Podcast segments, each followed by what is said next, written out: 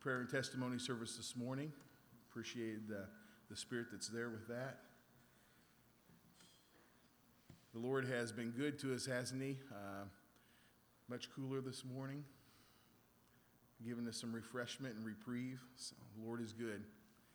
Let's begin this morning in our uh, studies in our class today by having a, a word of prayer. And uh, at this time, uh, Brother Doug, would you offer a word of prayer for us this morning?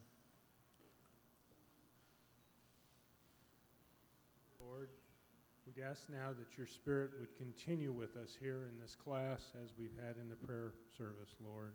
We thank you for your many blessings and pray we will learn new things of your will and your way for our lives, and that we will grow in strength, in spirit, and in humility, Lord, to remember you in all that we do and say. And I ask this all in thy Son's most holy name, even our Lord and Savior, Jesus Christ.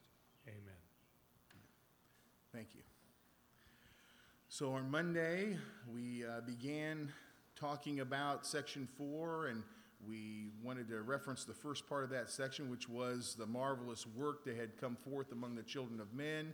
We talked about the restoring of the church, uh, particularly the importance of restoring the priesthood authority and the ordinances. We talked about Joseph's experience in the grove um, and why that was so important. We talked on uh, Tuesday uh, a little bit about the essence of patience and yielding, uh, along with temperance, and why those are important characteristics of the saints to add to their faith. Yesterday, we specifically focused on uh, something that's probably difficult for all of us because it gets to the core of our sin and rebellion against God, which is uh, pride versus humility, and how important humility is among the saints uh, that we grow stronger and stronger, as it says in Helaman, in, in humility and firmer and firmer in the faith of the Lord Jesus in that. And so that's important. Uh, humility is critical for the Lord to be able to work with his people, to be teachable, to be like little children, right? And we referenced that yesterday that unless you become like a little child, you can't enter into the kingdom. It's because children are teachable and they're humble. Not that they're perfect, because we know children are not perfect.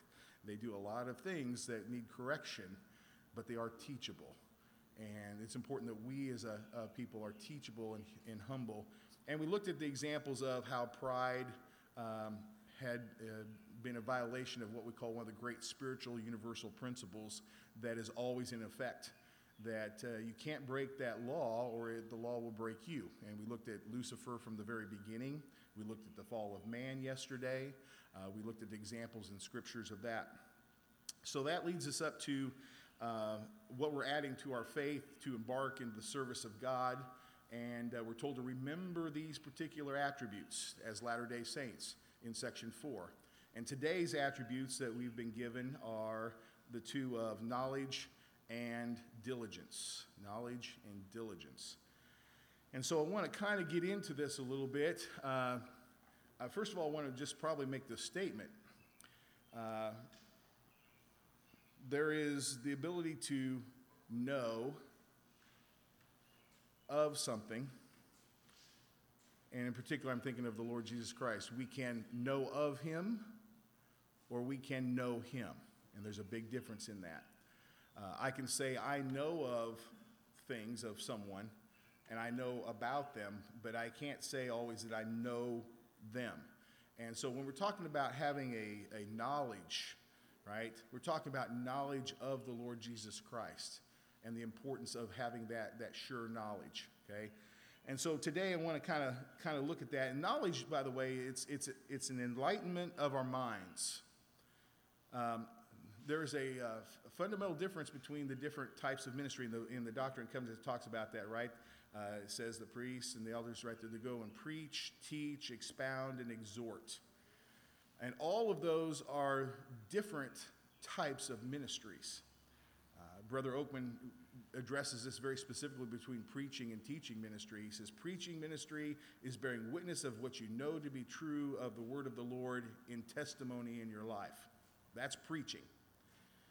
Teaching ministry is different, more of what we're doing here in class. Teaching ministry is directed specifically towards the mind to correct misperceptions or to have an enlightenment of our minds of the truth of, of the things of the Lord. Exhortation, to exhort someone, is to urge earnestly. You exhort them to do what they already know they should be doing. Exhortation, right? Uh, and expounding is simply taking the scriptures and extending them, expounding them to uh, greater understandings and connecting them with things uh, perhaps that have been written in other places. You're expounding. Jesus did a lot of expounding.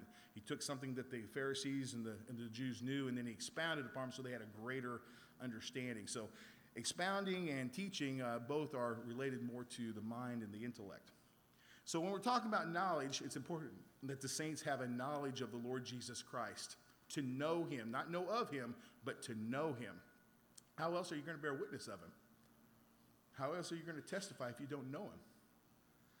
And so, Latter day Saints, it's important we have this sure knowledge of Jesus Christ that he is, that he is the Son of God, that he's the only begotten of the Father, that he is, sits on the right hand, and that he was resurrected, that all man also might be resurrected. And that's really what the coming forth of the Book of Mormon in part was about, right? As part of this great, marvelous work, was a second witness of the truth and divinity of Jesus Christ, right? Of his resurrection. It says, and of the resurrection of all men, right? Through him. And so this is the importance of knowledge and having knowledge. Uh, it's listed as the gifts. Uh, now, you guys know, uh, we've talked about this before about Apostle Paul. He was a, a good teacher of the Jewish tradition. So he lists the gifts of the Spirit. And the first gift that's listed is wisdom. And then the second gift is knowledge, followed by faith, and he goes on down the list, right? Um, knowledge is so important to have that it's listed as number two, only to wisdom is number one. And the two work closely together. Um, have you ever seen somebody have, uh, have the gift of knowledge where they were really just, they had an understanding and a knowledge? That is a gift. Now, that gift can still be corrupted without wisdom and how to use it, but it is a gift, right? So, knowledge. Uh, it says, uh, My people perish for a lack of knowledge. Why would we perish for a lack of knowledge? Any thoughts? And Trenton has the mic if you want to speak. So, any thoughts as to why we would perish for a lack of knowledge? Brother Brian, and we have a hand there. Go Doug first, then Brian second. Lack of knowledge of the commandments that would lead to salvation.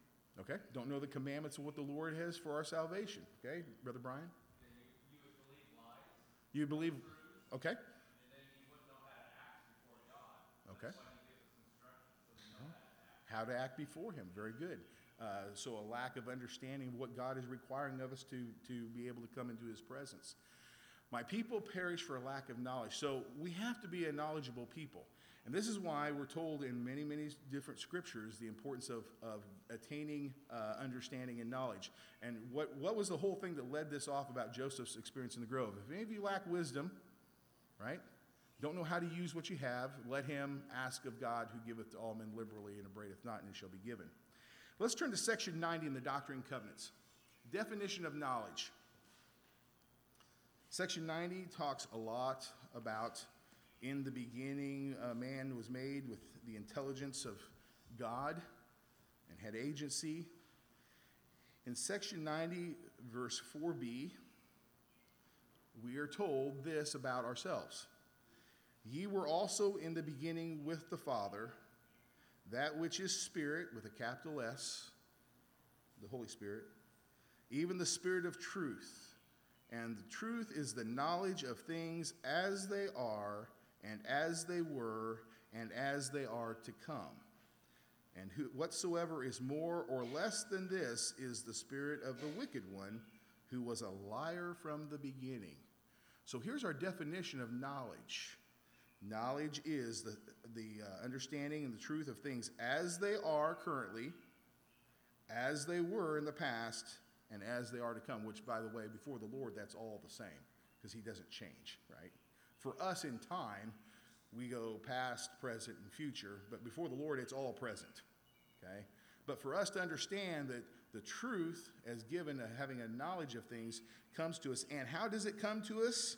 We were in the beginning with the Father, and that which is spirit is even the spirit of truth. So the Spirit, with a capital S, the Holy Spirit is so important in our under having a knowledge and understanding.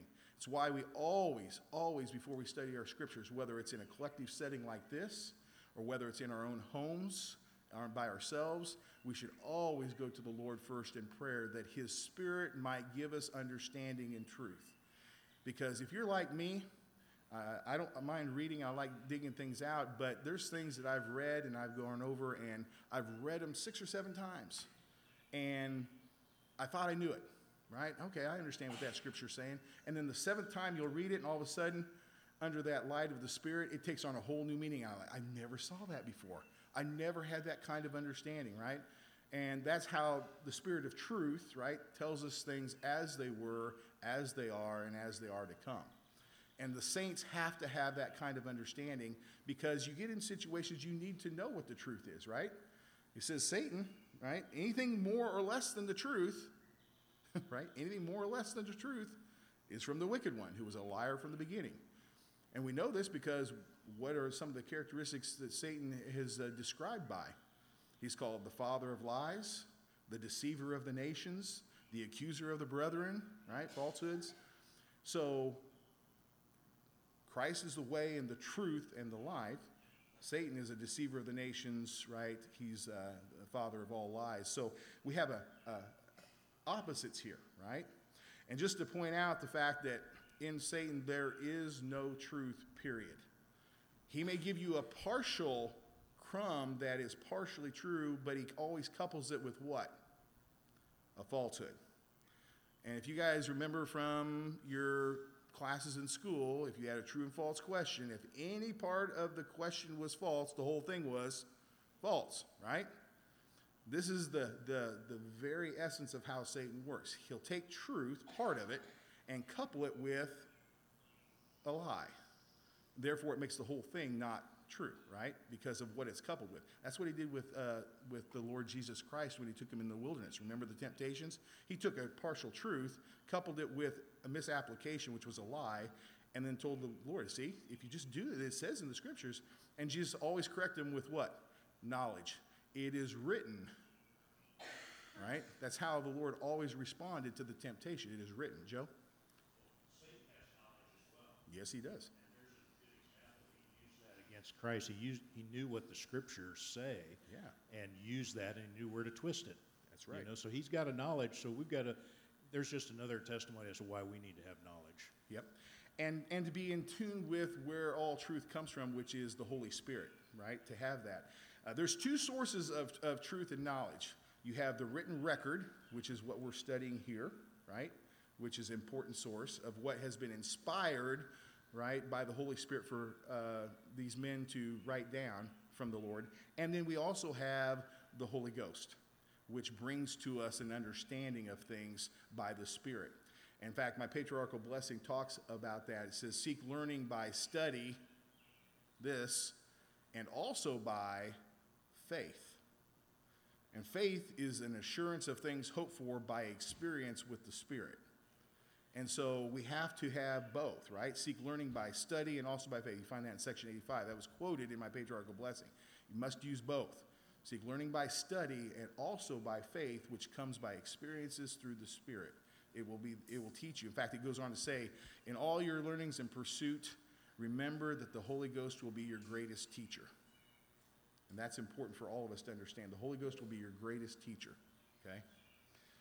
So the fact that in the book of John, let's turn to John 8:44, just a simple statement here, but it's an important one.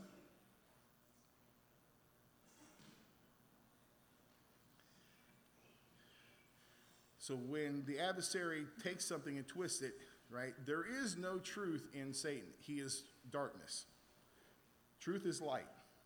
Truth brings clarity, right? Every revealment of Christ is all about clarity, about seeing things clearly for what they are and as they were and as they are to come, right?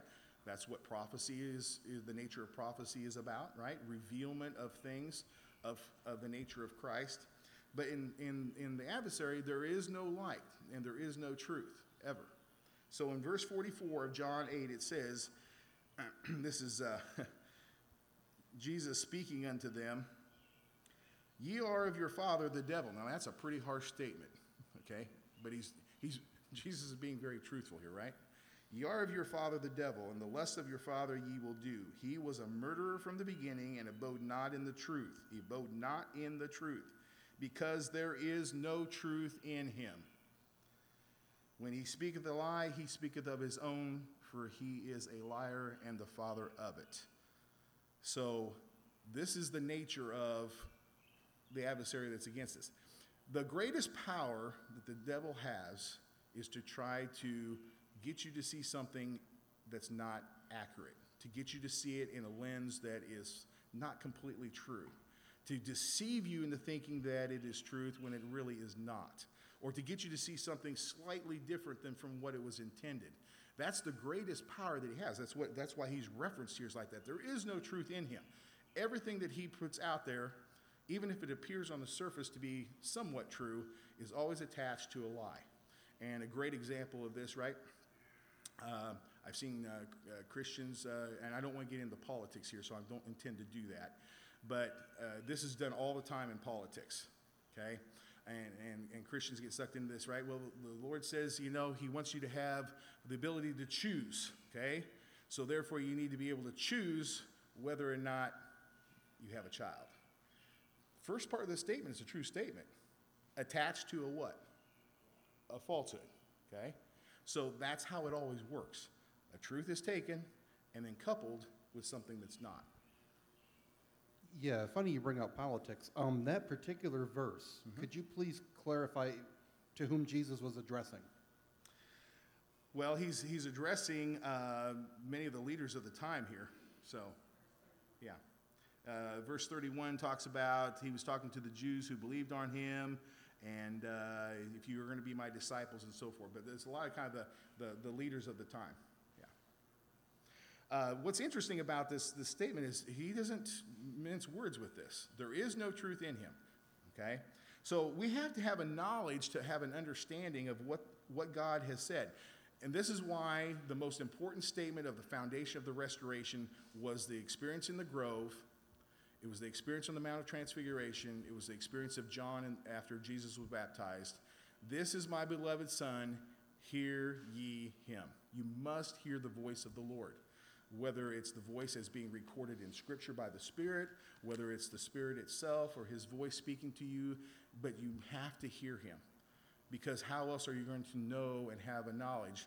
Uh, you have study and you have by faith. Okay? Knowledge is an attribute of God given to man for the benefit of all man. Now, this is important. Not just the person whom the knowledge is given. Everybody, when they think they get a little knowledge, they think they're pretty smart. Okay? And the world is really bad about that, but it happens in the church too. You get a little bit of knowledge, a little bit of understanding, which is great, right? And then they think, look what I have, right? Look what I've done. And it's not about you. And this gets to what we talked about yesterday humility, right? Okay? Whenever knowledge is given, we need to understand knowledge is given not just for the individual who the knowledge is given for, it's also given that it might benefit all.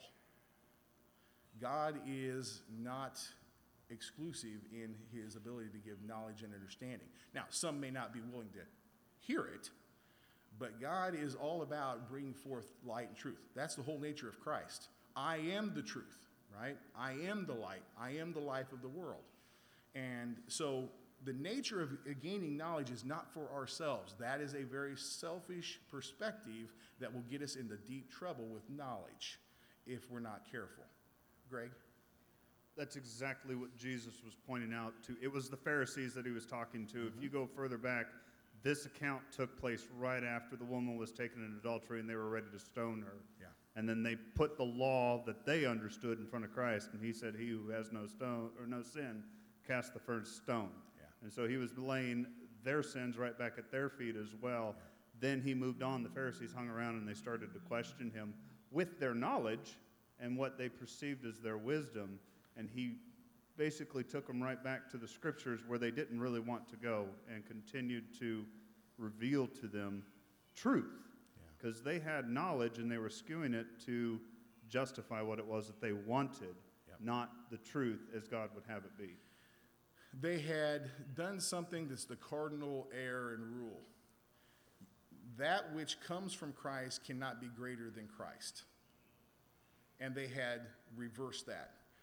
All knowledge and truth we are know comes from Christ. He says, I am the truth. Everything that we have that we know to be true stems from Christ. They had reversed that. And they had put the truth of what they understood of the law of Moses ahead of that which bore witness of what it was to bear witness of, right? And he, he chastised them. And this is something we have to be very careful when we're talking about knowledge. Knowledge is critically important to have, but it must always be tempered. There's the word temperance, not excessive, but it must be tempered with humility and the Spirit. And that's the beautiful thing about Christ. He spoke pure truth in pure love. No one else has done that, not to that degree. Pure truth with pure love. That is what made Christ so uh, wonderful in his ministry. He was always truthful, and he didn't pull any punches, but he always did it in the right spirit in which it was offered. Just to give you an example here of how he chastised, and this gets to Grace's comment. Uh, if you turn back to John, uh, real quick here, John 6, chapter, verse 39. This is where he chastises the Pharisees because he specifically is saying, You have put knowledge and the law ahead of me. And in verse 39 of chapter, I'm sorry, chapter 5, I said 6, I meant 5. Verse 39, he says, as he's talking to them, For ye have not his word abiding in you. Now, to say that to a Pharisee, what? I don't have the word, the law abiding in. I mean, that would be the, the most horrendous thing you could say to a Pharisee because they pride themselves on the word and the law, right? You have not his word abiding in you, and in him whom he hath sent ye believe not. Search the scriptures, for in them ye think ye have eternal life, and they are they which testify of me. You search the scriptures and you place them on a pedestal above that which they are testifying of. You have put them up here as an idol above Christ. So, this is a valuable lesson for us. When you get a little knowledge and you have some understanding of his scriptures that come to you, which is a wonderful thing, that which comes from him cannot be gr- greater than the fountain that it comes from. All of that comes from Christ, and it bears witness of Christ. Everything that Christ puts out is to bear witness of him. Everything in the scriptures, all of creation says bears witness of me, right? All of it. There's no exception to that. And so, um, knowledge is a powerful thing, but it can be abused. It can be used for good, or it can be used for bad. It can be, it's like any of the other gifts. It can be corrupted if it's not undergirded with wisdom. If you turn real quick to 1 Corinthians, the 14th chapter.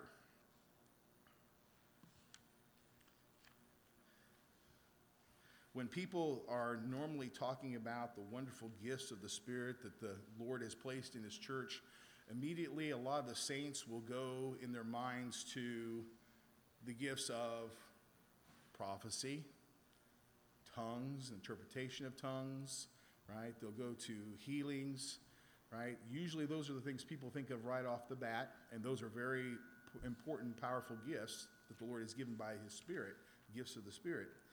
Um, however, those are actually down the list as Paul lists them, right?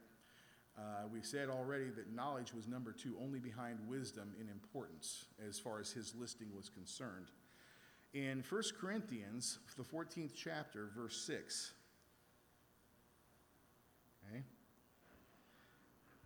it says, Now, brethren, if I come unto you speaking with tongues, what shall I profit you, except I shall speak to you either by revelation, or by knowledge, or by prophesying, or by doctrine? Okay, now, what is he saying here? What are you going to profit if I come to you speaking in tongues? You already believe in the Lord Jesus Christ, that is who he's talking to here. Tongues are for, the, for unbelievers, right? The only way you're going to profit is if I come to you and I speak with knowledge to expand your understanding, with knowledge, with prophecy, right, or with doctrine. So it's important that we know and have a knowledge. It's important that we know the doctrine of Christ. And there is, by the way, only one doctrine of Christ, not multiple doctrines. There's multiple principles, but one doctrine, okay? And it's important that when we address fellow saints that we speak with an understanding of knowledge because we already believe, right? Or you wouldn't be here, you wouldn't be in the work. What's important then is we need to address each other in a knowledge and an understanding of doctrine. And that's why he says, I won't, you won't be profited unless I speak to you in that, that way, right? You're already, you already believe. So that's an important uh, reason why we have to be a knowledgeable people. I'm going to be very honest with you. I think as a, as a people, and, and I say this uh, very um, with the idea of hopefully urging you forward, we're too illiterate of our scriptures. We really are. And uh, it, it, the Lord wants us to study Him out, to seek Him out. Because if we seek Him out, we'll find Him. He says, I, I promise you, you, you will find me. If you lack wisdom, ask of me, and I will give. But you have to put forth that effort. Brother Steve.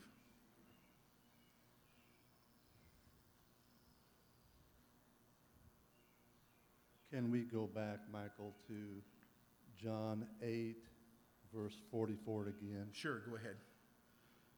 But look at verse 43. Why do ye not understand my speech? Even because ye cannot bear my word. In the King James Version, it says, because ye cannot hear my word. Well, they could all hear it, Right. but they're not bearing, Bearing it. In other words, we have to do what he says. Yeah. And that's to your point just a second ago. Very good, very good reference there. And that's one of the things that obviously was changed from the King James and in the inspired version to have a better understanding of what he was addressing there. Very good. John 8 43, right before 44, 8 43 and 44. Very good, thank you. Since we're in John 8, let's stay right there and let's flip back to verse uh, 31 and 32. John talks a lot about this in his writings. And I love John. Uh, it's one of the, if there's someone who's wanting to seek out more about the understanding of Jesus Christ, John is probably one of the best testimonies of the four in, in reference to that. In John 8, 31 and 32, we have uh, this statement.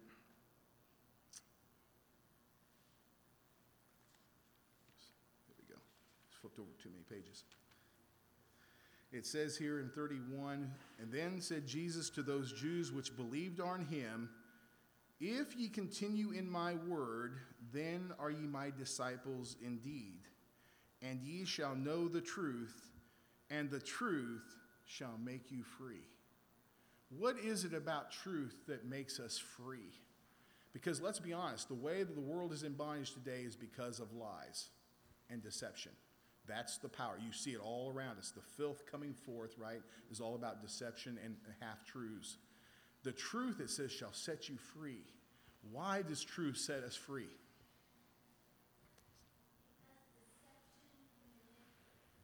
Okay? She's saying deception can manipulate you. Through deception, you can be manipulated. Brother Mike. because the lies and the deception bring fear.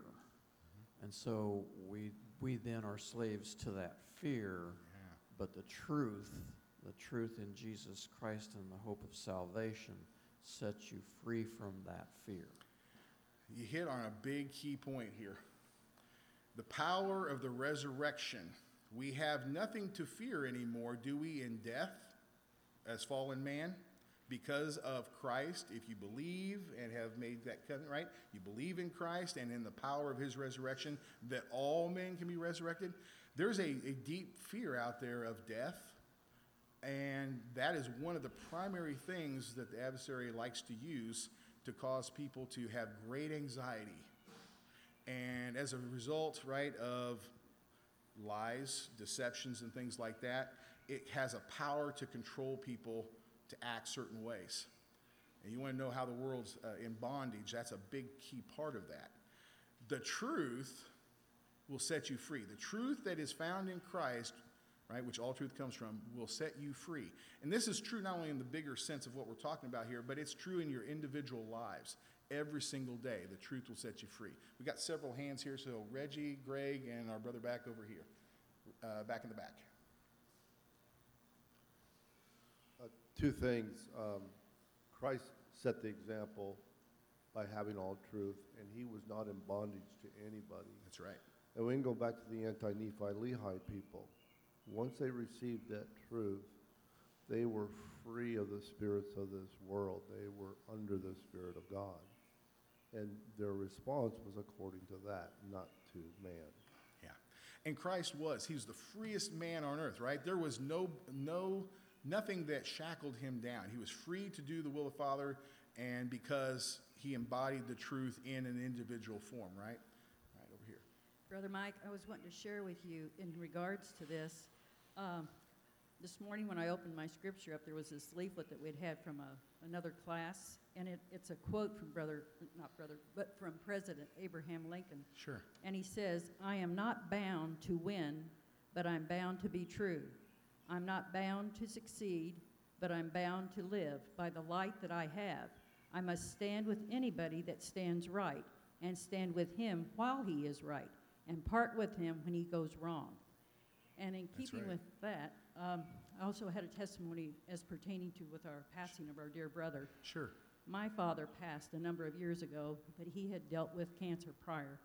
And in praying for him, uh, came to the understanding one morning as I prayed. I prayed knowing that the Heavenly Father could heal my earthly father. I didn't doubt that. But as I was reading in the scriptures where the Lord rebuked Peter for thinking more of the physical body than of the spirit, I was convicted. Yeah. And I started to pray that my father would fulfill his purpose. Yep. The spirit is aspect is always much, much more important than the other. Brother Greg?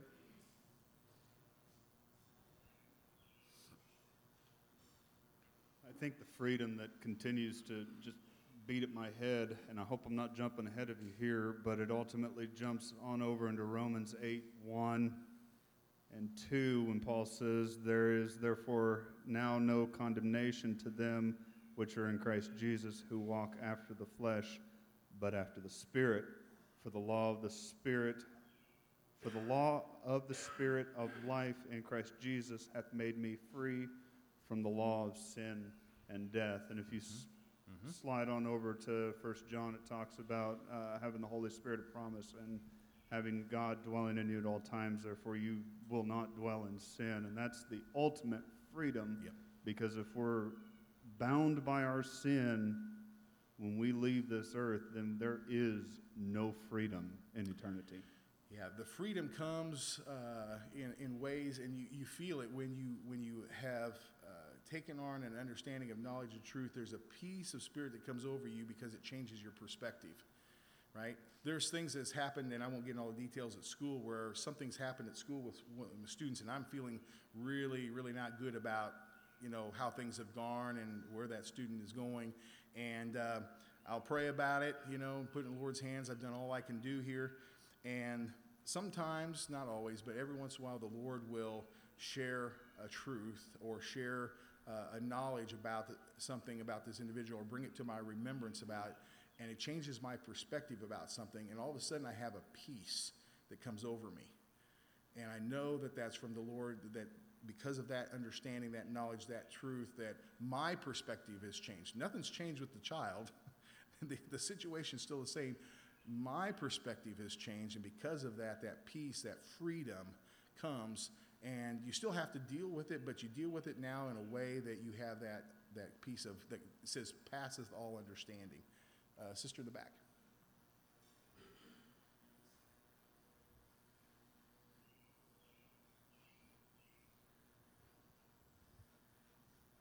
Um, I was just going to say that we are sinners and we are free in Jesus Christ because we have the knowledge and the truth that He has given us, and that's what makes us free from Yeah. free from sin.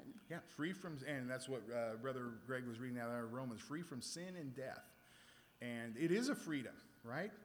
Uh, I've, I've seen individuals, I've, I've been in situations where I've gone into uh, uh, a person in the hospital and you knew they were not going to be there long. And uh, sometimes you have conversations there, and, and you've seen, I've seen people who were just filled with all kinds of torment and anxiety about death that was coming. And I've seen just the opposite. I've seen people who I'm at complete peace with my Lord because they have a knowledge of things as they are and as they will be.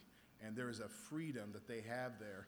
And, it's, and it even says in one scripture, right, uh, that death will be a sweet savor unto them, right? The peace of passing into that knowledge of what they're moving to, tremendous. Um, our brother right here. We're giving Trent, Trent a workout here. Um, One, one thing uh, that came to my mind was that truth never changes. Yep, that's right. And God's the same yesterday, today, and forever. And uh, you know, if you ever if you ever tell a lie, you feel horrible about it. If you ever see, you know, police investigate a thief, his story always changes. The truth never changes. Yep. And our God never changes. That's the beauty of why we can trust him because he's unchangeable, right? He's the same yesterday, today, and forever. And that's really, if you, if you look at all prophetic utterances, right? Prophecy given in the church at any time, it's a greater revealment of Christ. That's really what it's about. It's not about foretelling the future, right? I hear people say, oh, the Lord, you know, if you prophesy, we'll know what's going to come. No, that's not really what prophecy is about prophecy, though it may relate to something that's going to come, it's about a greater revealment of Christ. It's to see Christ more clearly. That's really what prophetic utterances do. You've seen that over and over collectively or, or speaking to us individually. Uh, patriarchal blessings, prophetic utterances are given in there, and it's not necessarily just about what's coming in the future, it's about insight of the nature of Christ in your life. Uh, right behind you there, Trenton. In, in essence, isn't it, a- isn't it the Lord bringing us to a one heart and one mind? That as the truth is revealed, that Sure. we, Yeah. we, we come, we fulfill, we become able to communicate and be with Him. Yeah, it, that's, that's part of sanctification is bringing our hearts and minds uh, together in one within ourselves. And, and that's, we struggle with that, right? When you ask a person if they're struggling about something in life, most of the time they're struggling because in their mind they know one thing, and in their heart they want to do something else. That's where the struggle really happens internally. And um, unless our hearts and minds are one in Christ, the knowledge that's given to us here, but also here, right? Our desires, unless that's one, right? Our, our efforts are not going to be sanctified towards the cause of the kingdom. And so when it says sanctify yourselves before me, get your hearts and your minds together in one. Have a, you know, study these things out and pray into the Father, and He'll give those things that are expedient for you in those moments that you need it. Having a knowledge of Christ is so important, but remember, it must be handled with humility always. Uh, Sister Alberta.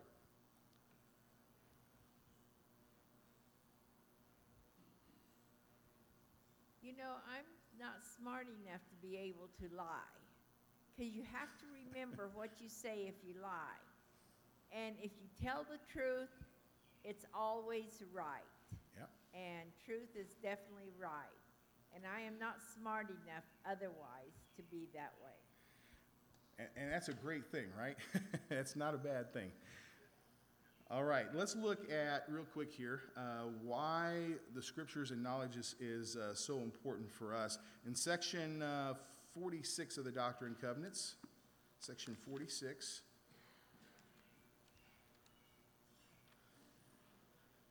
beginning with verse uh, 1 here, 1a. Hearken, O ye people of my church. This is for all of us. For verily I say unto you that these things were spoken unto you for your profit and learning. But notwithstanding those things which are written, it always has been given to the elders of the church from the beginning and ever shall be to conduct all meetings as they are directed and guided by the Holy Spirit. So here we're given these things spoken to us for our profit and our learning. Okay? It's hard to exercise faith in something if you don't know about it. How can you exercise faith in Christ properly if you don't know all of the beautiful things and the truth of Christ? Your faith will increase through a gaining of understanding and learning of the nature of Christ because you'll have a, a greater adoration of his attributes, of his uh, abilities. Your faith will be increased in him uh, because of that for your profit and your learning. By the way, what does the word profit mean? We think of this usually in temporal terms. We can use it that way to start with here. What the word profit? If you make a profit, it's for your what? Your gain or increase, right? It's your gain or your increase you make after the effort you put in. Okay? That is same thing spiritually. It's for your profit. It's for your gain and your increase and for your learning. So that's why these things have been written and given to us, this knowledge for our profit and our learning. And remember, it's not just for you, it's also for others as well, right, that, that may need from time to time.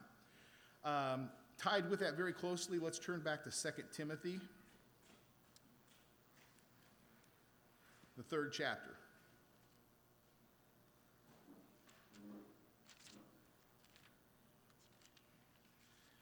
This is, of course, Apostle Paul talking to a young Timothy who uh, he's kind of taken under his wing in the ministry. He's trying to show him the importance of, uh, of proving himself in his understandings of, of the scriptures.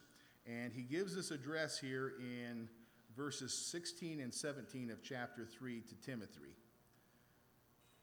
All scripture given by inspiration of God is profitable, there's that word again, it is profitable for doctrine, for reproof, for correction, and for instruction in righteousness, that the man of God may be perfect, thoroughly furnished unto all good works. So he's telling Timothy here if you're going to be furnished to do this great work, which we're a part of, right? The great, marvelous work, if you're going to be a man of God, right, you must have an understanding of the scriptures because they're given under the inspiration of God and are profitable for doctrine, to know the doctrine of Christ, right? How you're going to know about faith and baptisms and repentance and the laying on of hands, those things. For reproof, for correction. We all need to be corrected in our thinking from time to time, right? We think things wrong. There's times I go back in scripture like, uh, I didn't understand that. I was, I was wrong. Correction, for instruction in righteousness. Who doesn't want to be instructed in righteousness? Right? The ways of the Lord. So, this is so important that then we gain knowledge and we take the time, take the time to study out His Word. Right? If earth has its price for the treasures of earth that we enjoy so much, and it takes effort to gain those things, how much more do you think it is that heaven has its price for the treasures of heaven? You have to take the time and the effort to seek Him out.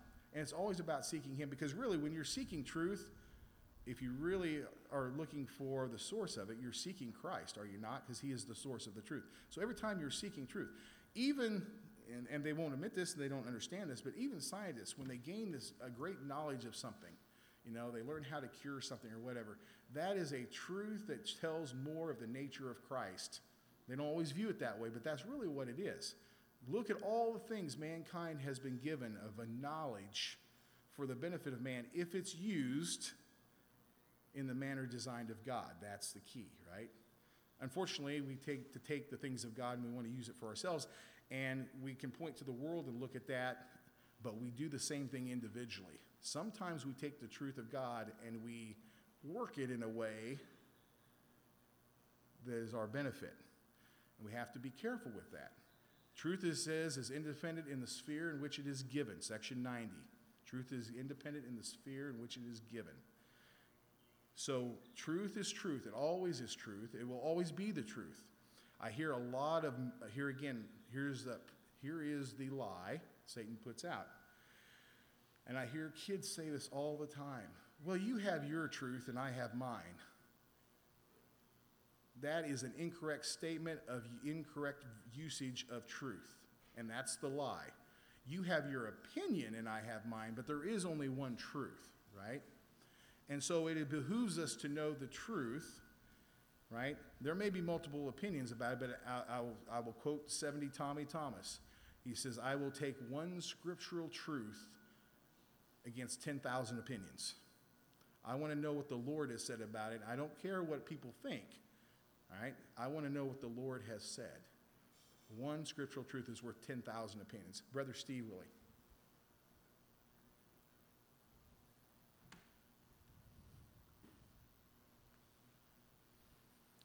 There are no uh, discrepancies in truth. Five plus three will always be eight, eight minus five will always be three. Truth is never at variance with other truths. Uh, we find here in this Second Timothy, Michael, uh, down there in verse 14, that word continue again. Yes. Continue thou in the things which thou hast learned and hast been assured of, knowing of whom thou hast learned them. We, we kind of, we have to go to section 50 for just a second, if Yeah. we could, paragraph 6. Section 50, paragraph 6, did you say? Yes. Okay. Well, that whole section there. Sure. But paragraph six B says, Wherefore, wherefore he that preacheth and he that receiveth understandeth one another, and both are edified and rejoice together. And that which doth not edify is not of God, and is darkness. That which is of God is light. And he that receiveth light and continueth, there's that word again, Mm-hmm. in God, receiveth more light, and that light groweth brighter and brighter until the perfect day. That's our Yeah, lot in this life, Yeah. is to continue in the truth. in the truth. And he'll bless us, and we'll keep climbing higher and higher. I love that. That's a great cross reference there to put in with our, our stuff here. That's excellent. Right? If you continue in it, you receiveth light, and continue in God, you'll receive more light, and that light groweth brighter and brighter to the perfect day. That's really what we're about here at Reunion, is it not? Why we go to church and worship is to continue in the truth that we know up to that point that we might then, as we continue in that truth, gain greater light, right? And that light grows brighter and brighter. That's why we worship at church. That's why we come to reunion, right? Those things to, to do that. Um, I love the hymn that we sing.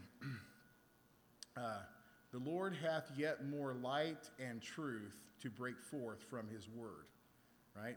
We limit not the truth of God to our poor reach of mind, right?